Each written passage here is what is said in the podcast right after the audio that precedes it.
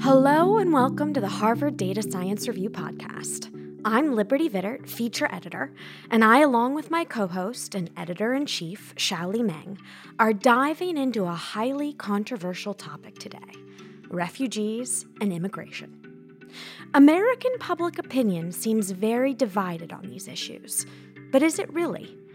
Is America more or less welcoming to refugees and immigrants than other parts of the world? And how will the southern border, Ukraine, name a crisis, affect the upcoming American political elections? We bring in two experts to discuss Scott Tranter, who currently leads data science and engineering efforts at Dynata. He's also the co founder of Optimus Analytics, which was acquired by Dynata in 2021, and is an investor in Decision Desk HQ, which provides election results data to news outlets, political campaigns, and businesses. We also have with us Professor Katharine Donato, who holds the Donald G. Herzberg Chair in International Migration at Georgetown University and is the director of the Institute for the Study of International Migration in the Walsh School of Foreign Service at Georgetown University. Katharine Scott, thank you so much for joining us for this episode. And uh, since this is a data science uh, podcast, uh, our first question is about the data, which really about what are the current reliable opinion polls available out there about the general American public sentiment towards refugee and migrants, and how do we know these opinion polls, whatever they are themselves, are reliable? well, let me break that down into two questions: is what what are good ones to do, and how do we know they're reliable? I still think Pew is probably the best resource for what I would call unbiased research on the American public opinion. They do very good international public opinion as well on immigration issues and things like that. One of the reasons is it's very longitudinal. They have some questions on immigration going back 30, 40, 50 years now, probably even longer than that. Mm-hmm. And they're very good and well funded. They don't miss quarters, they don't miss they don't miss reportings. And so we can look back at the 90s of what people thought about cross-border immigration between U.S. and Mexico and see how it's evolved over the over the last 20 years as debate. Mm-hmm. Now, how do we know it's reliable? Mm-hmm. Well, that's the ever-pressing question with polling: is is is it reliable, right? And I think right. you know, Xiaoli, you and I have talked many times. You know, it's statistics. It's you know, we're getting close, but we're probably wrong somewhere, and the key is to know where we're wrong. Mm-hmm. So that's a long way of me saying is I think Pew does a good job because they're consistent. They may be wrong, but they're looking at attitudinal shifts. And so if they're off by five, they've been off by five for 30 years and they get us right directionally, which I think is the important part when people look at polls. Don't look at the numbers and, and look for precision. Look at the numbers and look for trends. And I think that's that's what everyone should take away from stuff like that. And this is a question to both of you. Uh, you both talk about this, you know, the importance to think about things over over the time. As we know that the public tends to pay particular attention to issues like refugee migrants when there's some crisis, whether it's Syria, Venezuela, now it's Ukraine. How things have changed over the time? Are these all the crises are more or less similar the way they, you know, reacts and maybe they faded away or is there things like over the time you too as uh, experts in these areas notice there are things of, of significant change when crisis is not like another crisis? You know i think when we look at some of the polling in and around some of these countries before they become in the news. You know, you mentioned Syria, you mentioned Ukraine, the southern border, while is persistent in US politics, has times of spiking and not spiking. Mm-hmm. It's largely changed when we look at the US based stuff, it's largely revolved around political party lines and the and the messaging has roughly been the same over the last 10 or 15 years it's not necessarily about the specific reason it popped up, right? So during the 2020 election, it was around some of these migrant caravans coming from South America up through Mexico across the border. It really wasn't about that specific caravan. While that's what the news covered, that was symbolic of the larger immigration issue as a whole. Whereas we see internationally when it's about Syria, Ukraine, it's usually not about that specific instance. It's about, okay, well, what do we think about foreign aid? all of a sudden the public remembers that, oh, we spend billions of dollars on foreign aid. It's not hundreds of millions of dollars, things like that. That's been primarily how the public has been viewing it over the last 10 or 15 years, mostly because how they've been consuming their news and where they get their news from. I think what's interesting or what, what I've noticed has changed is there isn't a whole lot of movement. And I'd be curious to see what Katharine thinks on this is general feelings about should we support refugees overseas or by and large should we support change to our immigration policy in the US the opinion lines have been pretty solidified which is interesting because we do know from public opinion research and just sociology and political science, you can change people's opinions. This happens. These things happen quite a bit. And so I think there's an opportunity here for people who want to push their side to kind of change up the messaging a little bit to get what they want, because we do see that in small scale tests, whether it be message testing, ad testing, or focus groups there's quite a bit of consistency. There's not a whole lot of change over the last 10 or 12 years um, in the messaging or, or what we've noticed in opinion, but we can certainly, it doesn't mean it can't change in the future. I do think you bring up an important point, which is that as we think about countries to the south of our border, at this point, really not Mexico as much as, you know, Northern Central America, the story that's told in the US is very politicized and actually, that goes back to 30 years almost now 30 years of one party viewing the border and viewing the, the issue in one way versus another. But that that view is, is very different than what's believed with respect to Ukraine, with respect to Syria, with respect to Afghanistan. And because that story, or refugees who come from those places, come from a situation of international import, international aid, and international relationships. The entire country was following the Afghan evacuation in August. I think primarily because we had been, we as a country, and so many Americans had made relationships and understood, uh, you know, had real life experience in Afghanistan and and understood people and said you know we really have to do something. We have spent decades in this country and we really need to get these people out. We in theory could have that same opinion about honduras but we don't you know? And that's partly because the politics and the political the messaging around the countries to our south of the border has never been the same kind of messaging that recently we've seen with Afghanistan and Ukraine. And, you know, you could argue that that kind of messaging doesn't exist for smaller scale movements of people who are forced to move.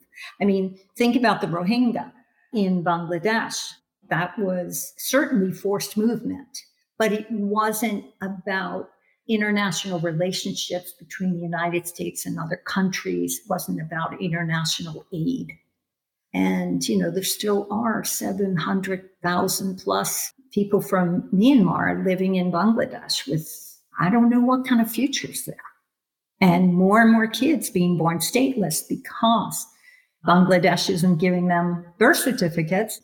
You know, these sorts of situations when they're not part of foreign aid and foreign assistance really just sit and fuel other issues that are problematic time. I do have a question about these movements of people. Something like the Afghanistan crisis, it was a very easy thing for someone to wrap their head around. You know, we, these people helped us. The Taliban's now coming to kill them. If we don't get them out, they're going to be killed. That's a very easy thing for me to understand. Whereas with something like the southern border, when I was recently there, I met people who had been forced out of Honduras because the government was trying to kill them. But I also met a family who was coming up because the father simply couldn't find a job. But it wasn't like the government was coming to try to kill him. So I can understand how there's a confusion between those two types of people, specifically for Americans. Is there real data on how many people are coming from our southern border that are what you would normally think of as a refugee, like the Afghanistan crisis, versus people who are coming for other valid reasons, but not necessarily for refugee status? Well, let, let me say this reasons and motives are messy. Every time I go to either border, the US southern border, the Mexican southern border, doesn't matter. You know, people tell you all kinds of things. Uh, let me step back by saying, you know, in response to like, you can wrap your head around the idea, and most Americans did, that, you know, we worked with these people for 20 years in Afghanistan. And so many of them now, as the Taliban takes over, are going to be at risk. And we owe it, right, to them and our country to move these people out and give them a place for them to raise their children in a peaceful way. But migration from Northern Central American countries started growing in the late 80s. It took off in the 1990s. There was essentially no migration from Northern Central America before the mid 1980s. And then 20 years later, we're wondering why there's so many children at the border. Well, those kids are trying to reunite with their parents who are in the US. So, what I don't understand is why we can't wrap our heads around the fact that we, the United States, has been relying on the labor of immigrants from Northern Central America and from Mexico for decades. And then we're surprised that when the kids get to be 13, 14, 16, they want to live with their parents. Back in 2014, I was saying this like, why aren't we helping evacuate those kids to come to the US in a legal, safe way? Versus what has happened, which is they, they hire smugglers and come up to the border. So to me, that's a very simple thing that people could get their heads around, but there's a lot of resistance to recognizing how much we in the US, our lives are subsidized by the lives of, you know, immigrant laborers. We do as a nation and as an economy rely on immigrant labor. And yet we can't wrap our arms around the fact that there could be kids and grandkids who want to reunify after years, right, of living without their parents. These kids want to reunify with them. Yeah, no, it's it's funny. I, I, wrote an article using a lot of data about how we need to increase immigration or risk economic disaster for the United States. I'm totally with you, and it makes so much sense. I can't help but wonder, though, is there a difference in the way Americans feel versus Europeans? So, Scott, is there any sort of data on this? Of you know, are Europeans more willing to accept immigrants, or is the U.S. more willing to accept immigrants? I think with news messaging, I always imagine that America is the most closed off, but maybe it's not. I mean, what do we have any feelings about this or knowledge about this? It's funny you bring that up because I always talk about it. Um, let me let me bring up one extreme example. You look at the country of India and how much immigration they allow, naturalized immigration. I think it's in the low four digits. So a country with over what, what you mean like a thousand people? Yes, naturalized. Now they allow guest workers and things like that, but they're just like no we're not going to naturalize someone from canada who wants to move to india. And i think we see that a lot. I'm using an extreme example there but let's take a look at the syria um, refugee crisis and a lot of those folks were moving through eastern and western europe. And you would see in places like france especially the suburbs of paris lots of riots lots of opinions and lots of to be honest, racism against Syrian immigrants as they came through. You see this in Germany, um, you see this in Hungary, you see this in Poland, you saw this in Ukraine too. Immigration is a huge issue in Europe and it's highly polarizing. And I would argue, in some instances, more polarizing than it is in the US because I think they have a little bit more in your face protests about it and things like that. But the US is by no means the worst and by no means the best. If your measurement in and worst and best is accepting of immigrants, it's a big issue everywhere. Um, what's interesting is is the rhetoric and some of the opinion and messaging around it. You know the us in the early 2000s the messaging was always we don't need immigration because we'd like an american in the job. You know over the last five or six years with unemployment sitting somewhere between three and five percent which is historically low that's a harder message to do but in places like france where you will see unemployment especially in regions in 10 to 15 percent that's still a pretty potent argument and things like that and so it's one of those things i think internationally it's an issue. Enlightened might be the wrong word but i don't necessarily think you know our european friends are, are looking at immigration any better or worse than we are. They're looking at it with similar problems and on similar scale. I totally agree that it's not the worst here we do have a system to naturalize And you can set yourself up to naturalize after getting permanent residency. It takes time, it's an investment, but it can be done. And in many parts of the world, no one can be naturalized. Or, as Scott said, very, very few people can be naturalized. There's a long history of many European countries not allowing citizens to be foreign nationals but they're still during periods of even tight restrictions. Uh, there are foreign nationals who are permitted to live in the US permanently and to naturalize. I talk about all the problems in the US system, and at the same time, you know, recognize that we are we're in one of the nations that along the lines of citizenship and some other factors has a pretty good track record. I'd love to hear Scott talk about the border. For people who don't know much about the border, and many people in the US, and if we just think about the southern border, many people in the US and in Mexico really know very little about the border.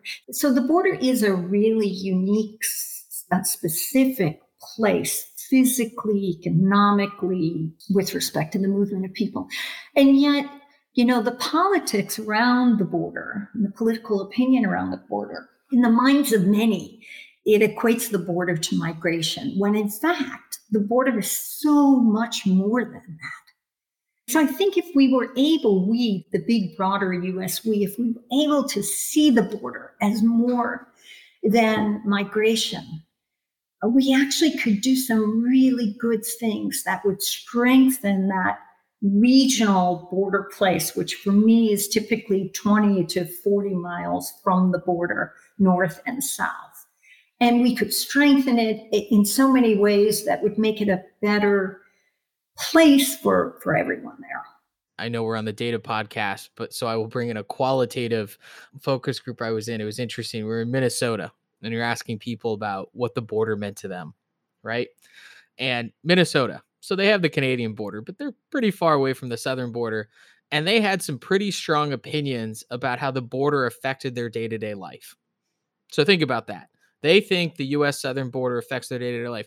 And they might make an argument like you might think, Katharine. They might say, well, you know, we need a strong southern border because I want trucks to pass through freely so I get goods better or whatever. You know, they might make an economic argument or et cetera, et cetera, et cetera. But no, they were making a safety and fairness argument. And the safety and fairness argument was, First is they're like, well, an unprotected border lets in a lot of people we may or may not like, whether they be criminals or terrorists or whatever it is. So there's an aspect there.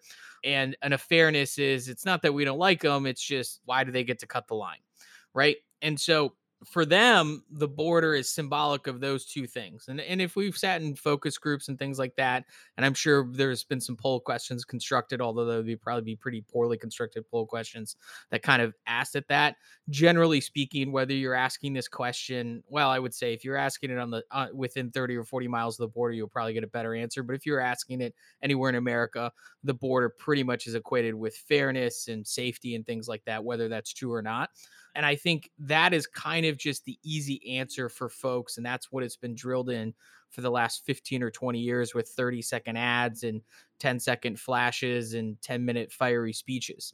And so it, it's one of those things I think we need to get off the sound bites and, and a little bit that's that's the public. I blame the public for this is we're just people of convenience of I, I don't really want to think about this much longer than the 15 seconds that's in front of me.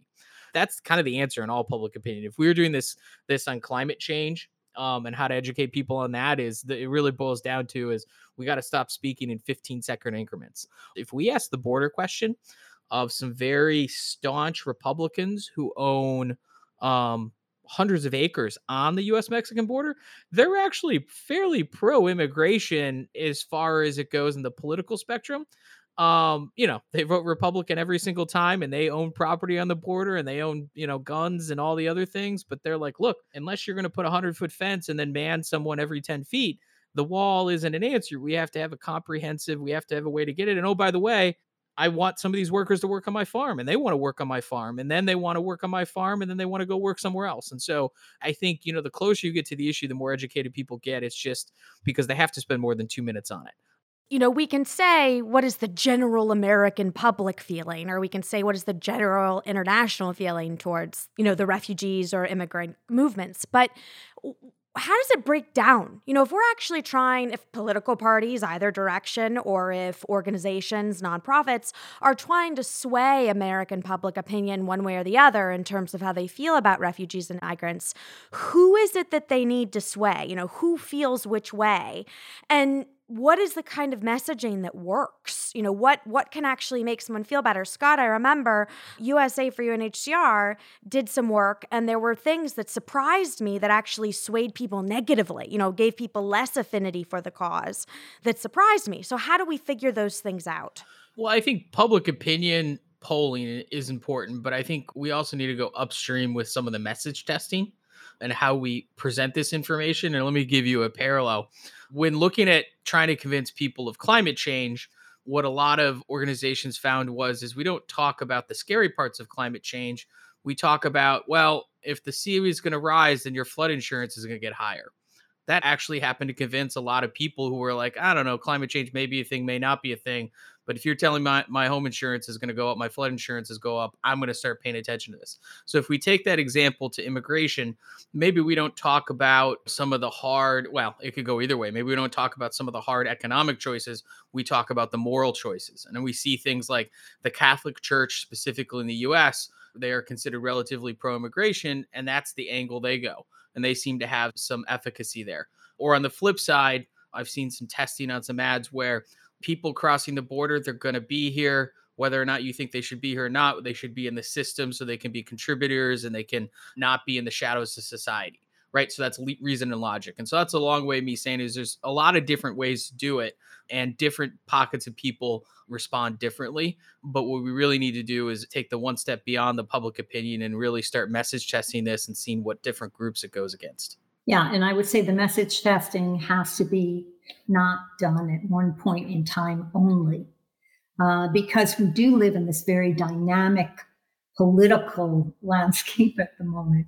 A dynamic, let's say, just in the last 10 years, if we think about politics, right? So we need to be able to do that kind of message testing, um, you know, make a commitment to do it over a period of years and different months in a year so that we can really figure out whether or not something is specific to a particular time and place or whether it truly can make make a difference you know across let's say much of one country over a period of a few years.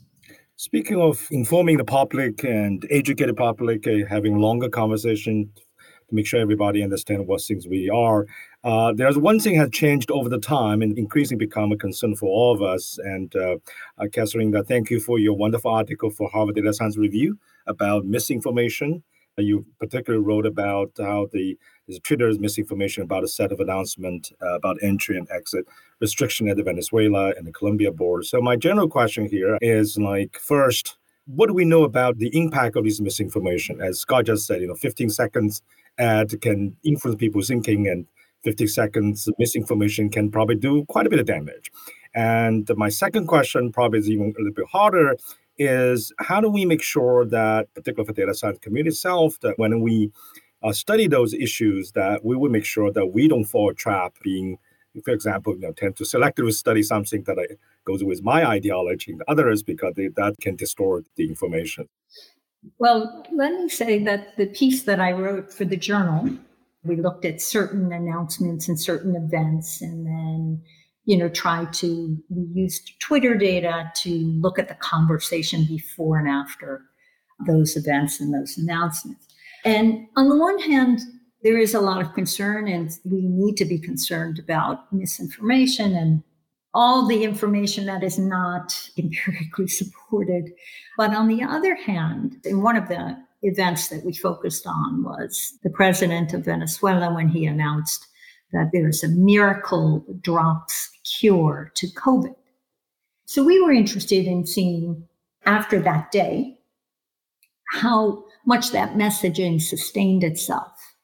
And, you know, for the first few days, we saw in terms of frequency a lot of messaging. But the key finding is that that messaging drops down to almost zero within the first two weeks of that announcement. So it wasn't successful from Maduro's point of view, I assume, or his people, because I'm assuming that they had hoped to make this announcement because they wanted other things to happen, and that the announcement itself just has no salience in Twitter by a month afterward. So that gives me some hope, right? That some forms of misinformation uh, will not have the saliency, right, that I would worry about. And, you know, and you can measure that by, in this case, we use Twitter, but you could also, you know, look at other forms of organic data that would help you, let's say, from online newspapers in different languages. And so, so you could look at any event or any announcement and try to understand whether or not conversation about that event or announcement shifts over time. That's interesting, right? That is something that before this age of social media we couldn't do. We did look at conversation, but we didn't have the same data. We didn't have the same amount of data. We didn't have all of the data analytics we have now. So on the one hand, that's we're moving forward. On the other hand, with all of the social media, we have certainly evidence of, I don't know if it's more or less, I fear that it's more misinformation and the ability for computers to create more of that misinformation on their own. Increasingly, you know, in all areas of the social sciences, right, we move toward using these data more.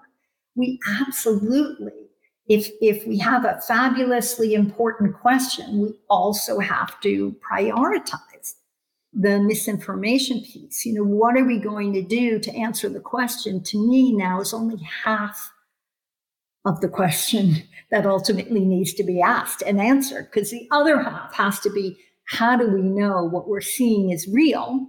And how do we understand the various forms of manipulating the messaging or the conversation that we're studying? Professor, is there is there a a specific example over the past X amount of years of a trend that really surprised you or that you think that people wouldn't know about when it comes to sentiment? Well, I don't know how much people know about it, you know, because you can't really tell in this politicized environment we're living in. I think a lot of people know this, but they don't own it as knowledge that's important. At least that's my sense. I'm not a politician. But, you know, the fact that you have 80% or so, give or take, the American public supporting DACA and supporting a, you know, a way of making DACA become more permanent as a status. That's the program that President Obama, through executive action, started in 2012. It just actually had its 10 year anniversary. And that's the uh, DACA stands for Deferred Action for Childhood Arrivals. And um, I think estimates are about 700,000 plus uh, people in the United States have DACA. It is not a legal um, status. It is a status and it's temporary, but it does allow people who came in either with their parents or without their parents as children um, uh, to uh, to move their status toward regularizing it so that they can work in the U.S. and they can, you know, they can sort of be above the table versus below. So when you look at public opinion about DACA recipients, you know, you, you just see very high numbers, a lot of support.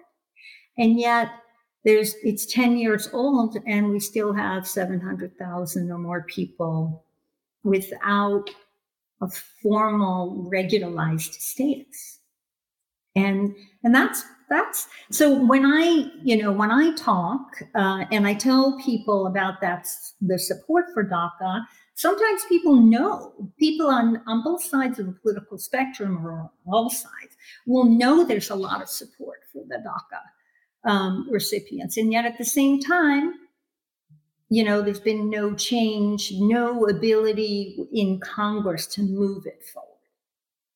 You know, that's just one of several examples, I think. I mean, generally, the US public is in support of immigration. And yet, we have and we hear so much more in the media about the, let's say, the problems on the immigration side.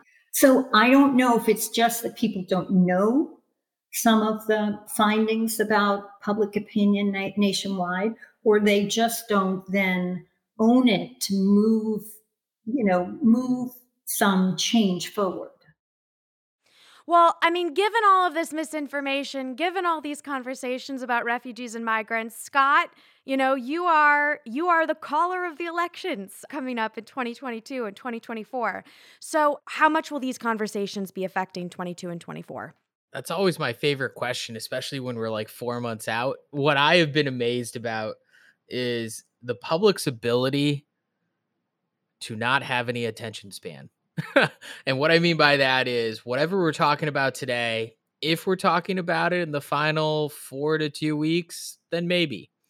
But if we know what we're going to be talking about in the final two to four weeks in October, we should all go start a political consultancy because we will all be bajillionaires and pick um, the winner. We'll go to Vegas and bet on the winner. Or Vegas, uh, yeah, actually, or the UK where you can actually bet on this stuff. Um, the answer is is it's possible um but you know politics doesn't drive the news politics reacts to the news and what does the news do the news is very okay well what can i get um, attention on. Mm. If you tell me what we're going to be talking about in October, I'll kind of tell you what the issues are.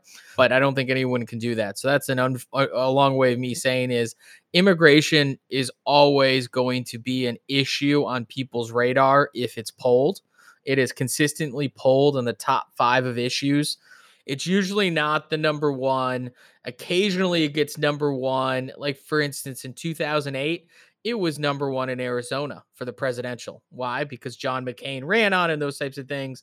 Um, but it is usually top five. And when I say top five, it's everyone could probably guess it. It's big, broad issues like immigration, healthcare, jobs, and economy. Sometimes you separate those out and then there's usually some foreign affairs aspect or something like that. But those generally are what they are. Like today, the number one issue by and large is inflation, which is a proxy for the economy. It's the economy, stupid. Isn't that the the quote? It's the economy, stupid. Yeah, James Carville used to, and Paul Begala used to say, it's one of those things. And and why is that important? It's well because gas in California is above seven bucks a gallon, so that's what they care about. And that's what's on the news. And so I, I don't know if this will be an issue this fall. I do know that border issues, immigration issues are fundraising issues for both the Democrats and the Republicans. Even though it's not maybe talked about in the news, it's what a significant amount of Republican candidates use to, you know, their position on what they think should do with the border. They will raise millions, if not tens of millions of dollars on their position. And so will Democrats, by the way. Democrats will also, off their immigration positioning, raise millions, if not tens of millions of dollars. So it is an issue that resonates, whether it's an issue that moves the middle or moves the swayable voters. That's a different question, and I, I, don't have an answer for that. But it does move money among the the the opinion hardened left and right. Thank you, uh, Katharine and Scott, for this really uh, uh, both informative and thought-provoking conversation. And unfortunately, uh, we have to wrap up. And uh, I'm sure a conversation like this will, unfortunately, probably go on forever, um, particularly with the world become increasingly uh, volatile. And um, so we always end with this kind of magical wand question. And today's question is, what data do you want? If you can ma- wave your magical wand, what data do you want about refugee that you don't have you know, to address the refugee issues? What I really want are detailed movement histories. And, and when I say detailed, is I, I just don't know, uh, want to know if you've moved because you were forced to move and you're somewhere. I want to know, you know, when you moved, how long it took you to get to wherever you've gone, what's happened in the place that you've been received, and importantly, if you've moved beyond that first move. We know very, very little about secondary, tertiary movements among forced migrants, whether they're formally refugees vetted by the UNHCR or not. Remember that less than 1% of refugees get resettled. So UNHCR vets people gives people the refugee label following global protocols. And then most refugees remain refugees and can't really leave where they are, but we don't really know that. We just know that only 1% get resettled. So, what happens to everyone else and uh, what happens even after you get resettled? So, I would like to see sort of migration history data that are timed that would allow us to understand the first, second, third moves uh, of people. And then we could really tie such data if if they're tied to time and place, right? We can then integrate other traditional data sources with them. We could certainly understand climate induced migration and environmentally induced migration in a much deeper way than we have. We have some survey data that offer those kinds of detailed migration histories, but they're very specific to place and, and certain migration circuits around the world.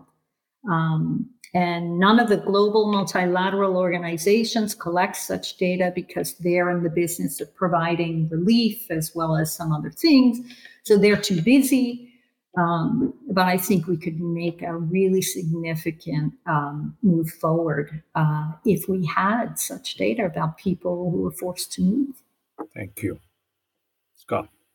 In my answer, it's going to be a little more specific. I would love, but but but I get riffing off specific in the U.S.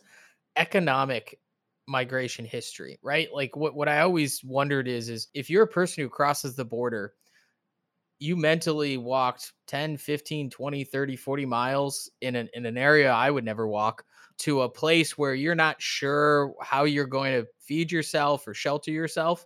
And then a lot of these people you know by and large are getting jobs and then they are working themselves up to pay for shelter or send their kids to school and things like that. And I think if we had good economic data on what happens to these immigrants, especially in in the US on on how they integrate themselves into society, I think that'd be much more enlightening and and move us away from the anecdotes of, oh, you know they're just coming here so they can rob a 7-eleven or oh they're just coming here so that they can walk into an emergency room and, and glom off healthcare. I think if we had hard data irrefutable data on what these people did once they came across and not just 30 days after but years after i think it would take away all the anecdotes of what's going on and and really bring some hard data to it. Wonderful. And both of you just remind the whole data science community how hard it is in this humanitarian studies that how hard it is to collect data. And uh, I really want to thank both of you, but I also want to just again uh, make a plea to the general data science community uh, through this podcast that there's so much more can be done, should be done, and the data science community can help. And I think uh, I keep using word data science here in, in its broadest sense because lots of things here is really about even how to ask the question, what to measure. And in this uh, and geospace, that one of the hardest thing about collecting data is that you will have countries, regions will actively conceal their data. So this is the, another level of complications that I think uh, really the whole data science community can help to work on it. And again, we can have this conversation forever. And uh, thank you both of you for such a thought-provoking uh, uh conversation. And thank you for your time. Thank you both so much.